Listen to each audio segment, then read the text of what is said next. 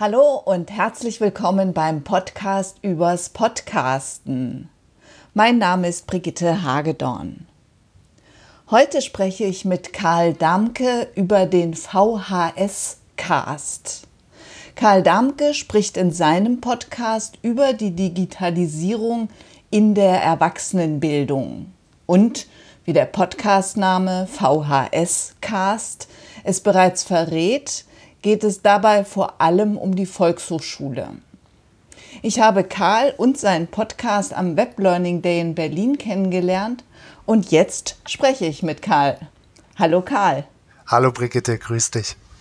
Schön, dass du dir die Zeit nimmst, Karl. Ja, und äh, total toll, dass du mich eingeladen hast. Ich habe nämlich auch äh, bei der Anfrage erst gemerkt, dass wir so gar keine Folge bisher gemacht haben, wo wir erklären, was wir eigentlich machen mit dem VHS-Cast. Und das ist doch mal eine schöne Gelegenheit, darüber zu reden. Ja, schön. Dann kann ich dir ja auch direkt anbieten, dass du meine Folge gerne auch auf deiner Seite integrieren kannst. Wunderbar. Aber Dazu kommen wir später nochmal. Karl, für mich sind als Hörerin Podcasts ein ganz geniales Medium, um mich weiterzubilden. Und zwar immer, wann ich will und wo ich will. Deshalb finde ich es ganz toll, dass es den VHS-Cast gibt. Und vielleicht magst du erst mal erzählen, welche Rolle du als Person bei der VHS spielst und ja, vor allem auch bei welcher VHS. Ich arbeite für den Landesverband der Volkshochschulen hier in Schleswig-Holstein. Es gibt ja 16 Landesverbände, ganz klassisch in jedem Bundesland ein. Und äh, wir sind für 140 Volkshochschulen in Schleswig-Holstein zuständig. Der Landesverband macht ganz klassisch Support und Lobbyarbeit für die Volkshochschulen. Und unser Chef Carsten Schneider hat im letzten Jahr gesagt, wir brauchen unbedingt eine stärkere Fokussierung auf digitale Themen. Wir brauchen jemanden, der die Leute und die einzelnen Volkshochschulen dabei unterstützt, in der digitalen Transformation ihre Rolle zu finden und sich äh, für die Zukunft auszurichten und hat ähm, die Servicestelle Digitalisierung ins Leben gerufen und da bin ich jetzt seit September 2018 tätig. Bin dafür nach Kiel gezogen und äh, mache das jetzt. Und äh, ein ganz, ganz wichtiger Punkt und da kommt der Podcast ins Spiel, ist, dass wir ganz viel Wissen, Wissenstransfer betreiben. Also wir haben 900 Volkshochschulen in Deutschland. Da sind ganz viele dabei, die unheimlich aktiv sind, auch in digitalen Themen unheimlich aktiv sind. Aber es ist immer schwierig, das sichtbar zu machen, weil 900 Volkshochschulen sind halt jede von ihnen ist eine eigene Einheit und die sind natürlich regional, lokal und auch dann in ihren Verbänden organisiert. Aber man hat vielleicht jetzt nicht unbedingt so die Verknüpfungspunkte mit genau den Leuten, die genau deine Themen machen.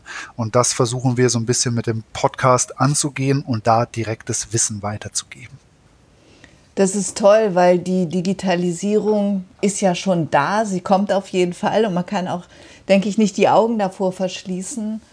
Und ich glaube, von der VHS erwartet man es gar nicht ja, und äh, deswegen finde ich es toll, dass die VHS eben auch zeigt, doch, doch, wir sind auch dabei.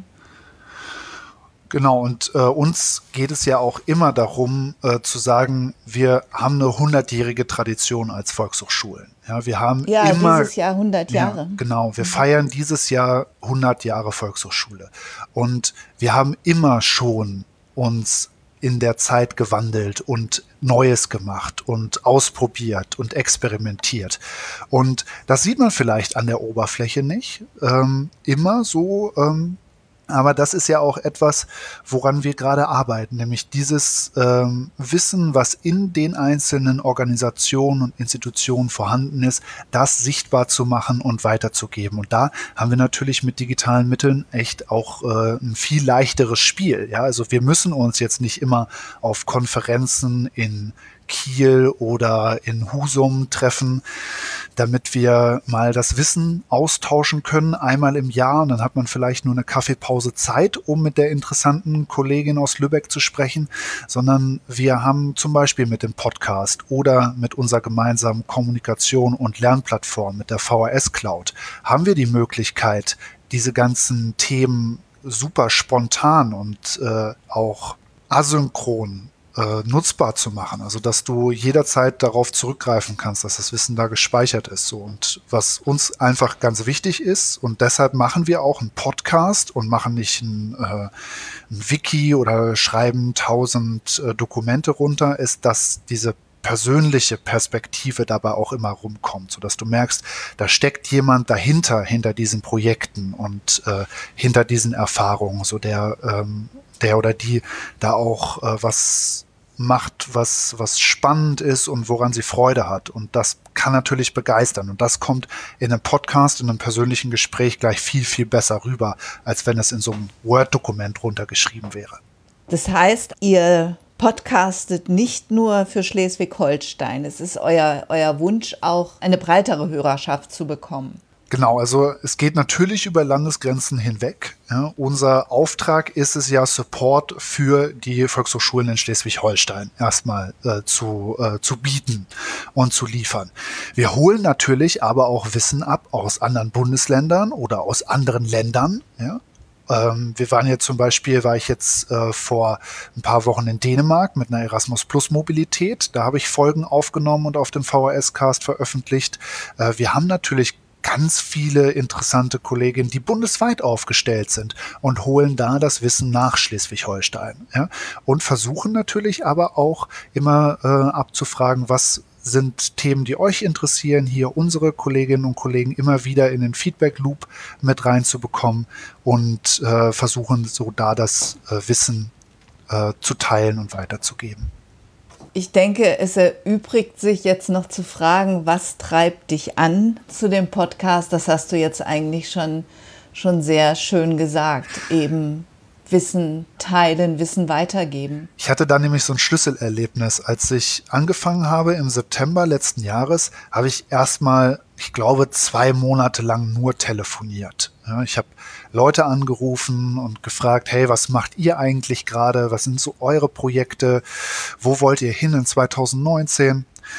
Und habe dann irgendwann festgestellt, so, okay, das Wissen ist jetzt bei mir in meinem Rechner oder hier vielleicht auch bei meinem Kollegen angekommen, aber das kann jetzt echt nicht die Lösung sein, so dass ich telefoniere und dieses ganze Wissen bei mir bleibt. So, ne? Da muss ich einen Weg finden, das weiterzugeben. So, und daraus ist der VHS-Cast entstanden, dass wir dann im November, Dezember gesagt haben, okay, wir äh, kriegen das, äh, kriegen das hin. So, es ist für die meisten von meinen Kolleginnen und Kollegen, mit denen ich spreche, eh überhaupt kein Problem, auch eine Podcast-Folge aufzunehmen, wenn man eh miteinander quatscht. Ja? Da war ich auch total erstaunt, so dass wir da echt auch auch eine riesengroße Offenheit erfahren, so von unseren äh, Kolleginnen und Kollegen, dass halt niemand sagt, so, ach nee, das ist meins und da spreche ich nicht drüber oder da habe ich keine Lust drauf, ja, sondern dass wir echt schon, wenn wir anfragen, auch zu 90 Prozent eine positive Antwort bekommen und das äh, aufnehmen und veröffentlichen können. Das ist total toll. Das ist, das ist großartig. Was war denn so die, die größte Herausforderung für dich beim Start des Podcasts?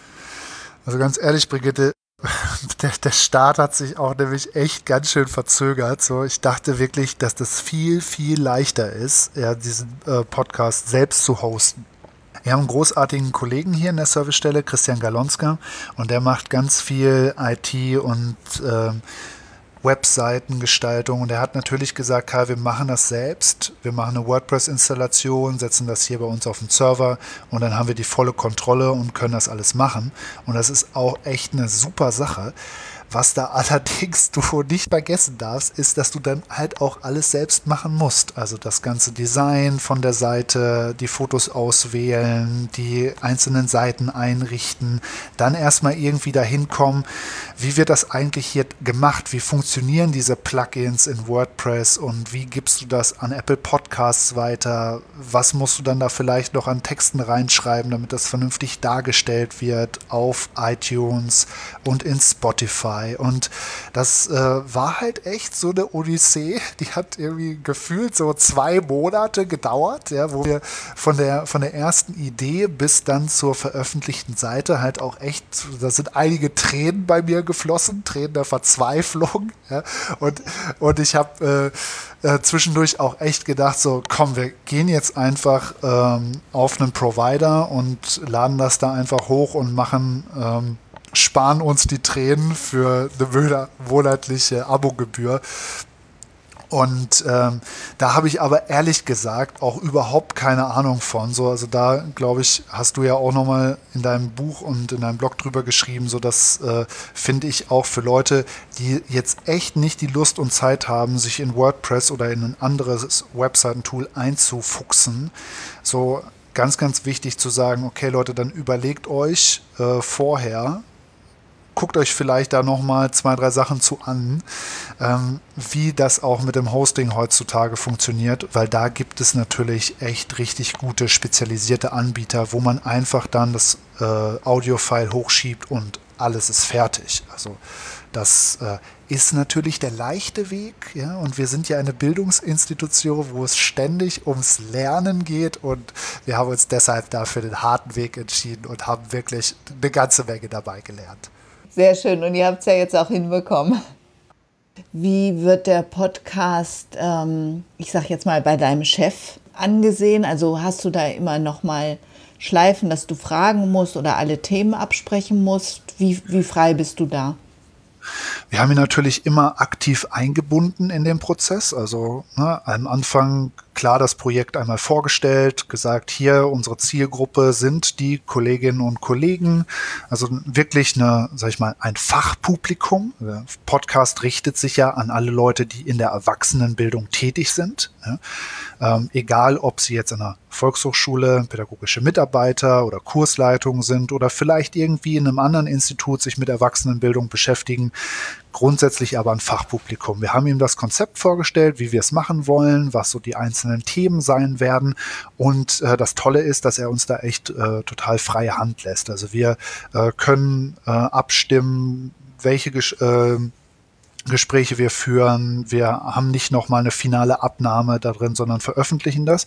Und er hört das natürlich auch. Ne? Also das ist ja auch so eine Erfahrung, die wir heutzutage machen. Du bist ja ultra sichtbar mit dem, was du machst. Ja? Also mein Chef liest ja auch, was ich auf Twitter poste ja, und spricht mich darauf an. Genauso hört er auch die Podcasts. Und wenn ich dann halt irgendwie mal einen Ausrutscher gemacht habe oder vielleicht die ein oder andere Frage zu oder zu wenig kritisch stelle, dann kriege ich das als Feedback schon zurück. Ja? Ähm, aber natürlich in der, in der Auswahl und in der letztendlichen, im letztendlichen Schnitt ja, sind wir total frei. Und das ist super. Das ist großartig. Und ich meine, ein Feedback zu bekommen, immer auch inhaltlich, ist ja auch großartig, weil nur so kann man ja immer besser werden. Und das ist auch etwas, also jetzt äh, unsere, wir hatten gestern ein Team-Meeting, da haben wir nochmal nachgefragt, so jetzt, äh, so sag ich mal, drei Viertel unserer Kollegen aus dem Verband äh, haben den Podcast schon mal gehört und haben zumindest mal so eine oder zwei Folgen äh, sich, äh, sich reingezogen und das ist natürlich total toll. Und auch wenn wir jetzt äh, mit einzelnen Kollegen und Kolleginnen aus den Volkshochschulen sprechen, dann merken wir auch, da kommt auch immer mehr an von dem Podcast. Ja, super. Wie podcastet ihr denn so? Also mit welcher Technik? Also vielleicht fangen wir, fangen wir vorne an. Äh, du führst auch häufig Interviews. Ja, es ist ein interviewgetriebener Podcast. Also ich habe natürlich irgendwie mal den Anspruch äh, an mich formuliert, also so richtig schöne Audio-Essays aufzunehmen, weil ich bin so ein Riesenfan von äh, Podcast-Formaten wie zum Beispiel A Memory Palace ja, und äh, 99% Invisible, also so richtig toll ausproduzierte und geschriebene Podcasts, ja, eher so Radioformate sind. Und dann habe ich einmal versucht, so ein Ding selbst zu schreiben und äh, mir zu überlegen. Und dann habe ich gedacht, nein, das übersteigt meine Kompetenzen bei Weitem und auch meine Zeit. Und hier geht es ja auch eher darum, ähm, zu teilen, was andere Leute wissen. Das heißt, wir machen interviewzentrierte Podcasts und ähm, holen uns möglichst interessiert, interessierte und interessante Gesprächspartner. Ähm, und das läuft meistens darauf hinaus, dass wir uns online treffen, weil wir natürlich eine, eine riesen Anreise hätten und äh, kriegen das so einfach mal zwischendurch ganz gut hin, so wie wir jetzt gerade online aufnehmen. Versuchen natürlich aber auch auf Konferenzen und anderen Meetings ähm, Live-Podcasts zu machen. Das ist natürlich dann auch immer ein schönes Erlebnis. Ja, und beim Hörer kommt natürlich, ähm, ich sag jetzt mal, die gesprochene Sprache oft auch viel besser an. Und ich finde es eigentlich schön, weil wir uns dadurch ja auch vom Radio ein bisschen abgrenzen. Ja, also ein Podcast sind eher oder nicht eher oft Interviews, wo einfach Menschen miteinander ins Gespräch gehen und man denen ein bisschen zuhören kann. Ja, das ist nämlich auch etwas, ich glaube, das setzt sich jetzt auch langsam durch, sodass die Leute mit der Ultraverfügbarkeit von Smartphones und mobilfunktauglichen ähm, Geräten das einfach immer nebenbei mitkonsumieren können. So, und dass halt ein, ein Podcast auch einfach ein längeres Format sein kann, wo man mehr in die Tiefe geht und einfach mehr Zeit hat, auch darzustellen, worum es, worum es geht. Und die Leute das beim Fahrradfahren, beim Putzen, beim Joggen hören. Und ähm, da natürlich auch so ein bisschen so Arbeits- und Freizeit ne, ineinander übergehen. So, ich merke das bei mir immer, wenn ich äh, Podcasts höre in meiner Freizeit, sind das natürlich auch oft arbeitsrelevante Themen. Ja? Und äh, wenn ich dann auf der Arbeit sitze und nebenher nochmal irgendwie was läuft, ja, das äh, ist natürlich eine ganz, ähm, ganz andere Art zu konsumieren und auch zu kommunizieren, als das so im klassischen Radio läuft, so wo man dann so einen ultra kompakten Beitrag hat, so jetzt hast du 30 Sekunden Zeit, um in drei Fakten darzustellen, was du machst. Und das ist toll, ja, das ist super, dass man das, dass man das hat und auch echt super, wenn man das kann. Da bin ich auch echt nicht der Experte drin. Aber äh, wir wollen natürlich auch immer ein bisschen tiefer gucken und deshalb machen wir natürlich einen Podcast und keine drei Minuten Radioschnipsel. Wie bearbeitet ihr dann eure Interviews? Also wir haben ja ähm, jetzt ein halbes Jahr ungefähr Erfahrung und echt verschiedene Sachen ausprobiert. Also ich habe ähm, zum Beispiel über Zoom oder Skype aufgenommen. Jetzt probiere ich Zencaster gerade aus mit der Aufnahme. Äh, dann habe ich äh, die entsprechenden Files und äh, ich schneide entweder in Audition, äh, Adobe Audition oder äh, in Audacity und versuche halt natürlich so wenig wie möglich zu schneiden, aber ertappt mich dann auch immer so ein bisschen dabei, dass das eine oder andere Äh oder Pausen und so rausfliegen. Ja, da greift dann doch der Perfektionismus durch, aber versuchen natürlich so wenig zu schneiden, wie es irgendwie geht, um das ein authentisches Gespräch auch zu lassen. Ja, aber so ein Äh kann ja auch mal entfernt werden und es Bleibt trotzdem authentisch. Ja, ab dem dritten Äh nervt's. Ja, also die zwei davor sind authentisch, ja, das dritte nervt einfach nur noch. Das ist ja, aber das ist ja auch so. Also du kannst ja, ich merke das bei mir, wenn du über Sachen redest, über die du schon oft geredet hast, dann kannst du einfach den Hebel umlegen und dann ist das total toll und klar und super formuliert und kein Äh und kein Stocken und nichts. Aber wir wollen ja auch Fragen stellen, die die Leute vielleicht zum ersten Mal gehört haben und dann da spontan drauf antworten. Und dann ist es natürlich gleich ein bisschen realistischer, ja, und dann wird da vielleicht noch mal ein bisschen länger überlegt und das äh, ist super, aber wir machen auch äh, etwas, das habe ich ähm, auf jeden Fall so als positive äh, Geschichte jetzt äh, erlebt, dass wir die, äh, die Themen vorher in einem VHS-Pad sammeln, also einem Etherpad, in dem äh, alle Leute reinschreiben können. Und äh, zum Beispiel für diese Reihe Was macht eigentlich, wo wir so Kurzinputs einsammeln, da habe ich ein Pad angelegt, in den alle Leute reingeschrieben haben. Und das teile ich dann auch immer äh, vor der Aufnahme mit meinen Gästen sodass die da einmal reingucken können, schon mal reinschreiben, was sind die drei Sachen, die sie gerade machen, sodass ich die Information habe, die die Information haben, wirklich nur stichpunktartig, dass die nicht auf die Idee kommen, sie könnten hier ablesen, sondern dass das spontan bleibt. Aber natürlich auch, damit Sie die Möglichkeit haben, nochmal durchzuscrollen. Was haben eigentlich die Leute in den Episoden vor mir gesagt, ohne dass sie das Ganze dann irgendwie äh, sich, sich acht Folgen dafür nochmal anhören müssen, sondern Sie können einfach einmal kurz drüber scrollen und entscheiden sich dann vielleicht, nicht noch etwas zu einem Blended Learning Konzept zu erzählen, weil das vielleicht in Folge 5 schon thematisiert wurde. hören sich die Folge nochmal an und sagen so, ja, was die Kollegin da erzählt hat, funktioniert bei uns überhaupt nicht. Wir machen das anders ja, und des und deswegen. Das ist eine tolle Idee. Wie heißt das? Etherpad? Genau, das ist ein Ist das eine Online- Genau, also da gibt es da gibt es verschiedene Pads. Also Etherpad heißt die Technologie. Also es ist einfach ein ganz ganz, ganz einfaches Schreib, äh, Schreibeditor, wo du Text reintippen kannst. Und das gibt es zum Beispiel auch als VHS-Pad.de oder ähm, zum Beispiel ZUM hat da eine tolle, eine tolle Variante davon. Also einfach mal Etherpad, E-T-H-E-R, ähm, googeln und dann einfach mal gucken, was dabei rauskommt. Ah, super, das ist, das ist interessant. Man könnte das auch mit ähm, irgendwie mit Google Docs oder sowas ja, machen. Absolut. Ja, du kannst das genauso gut mit einem Google Docs machen. Aber eine sehr schöne Idee.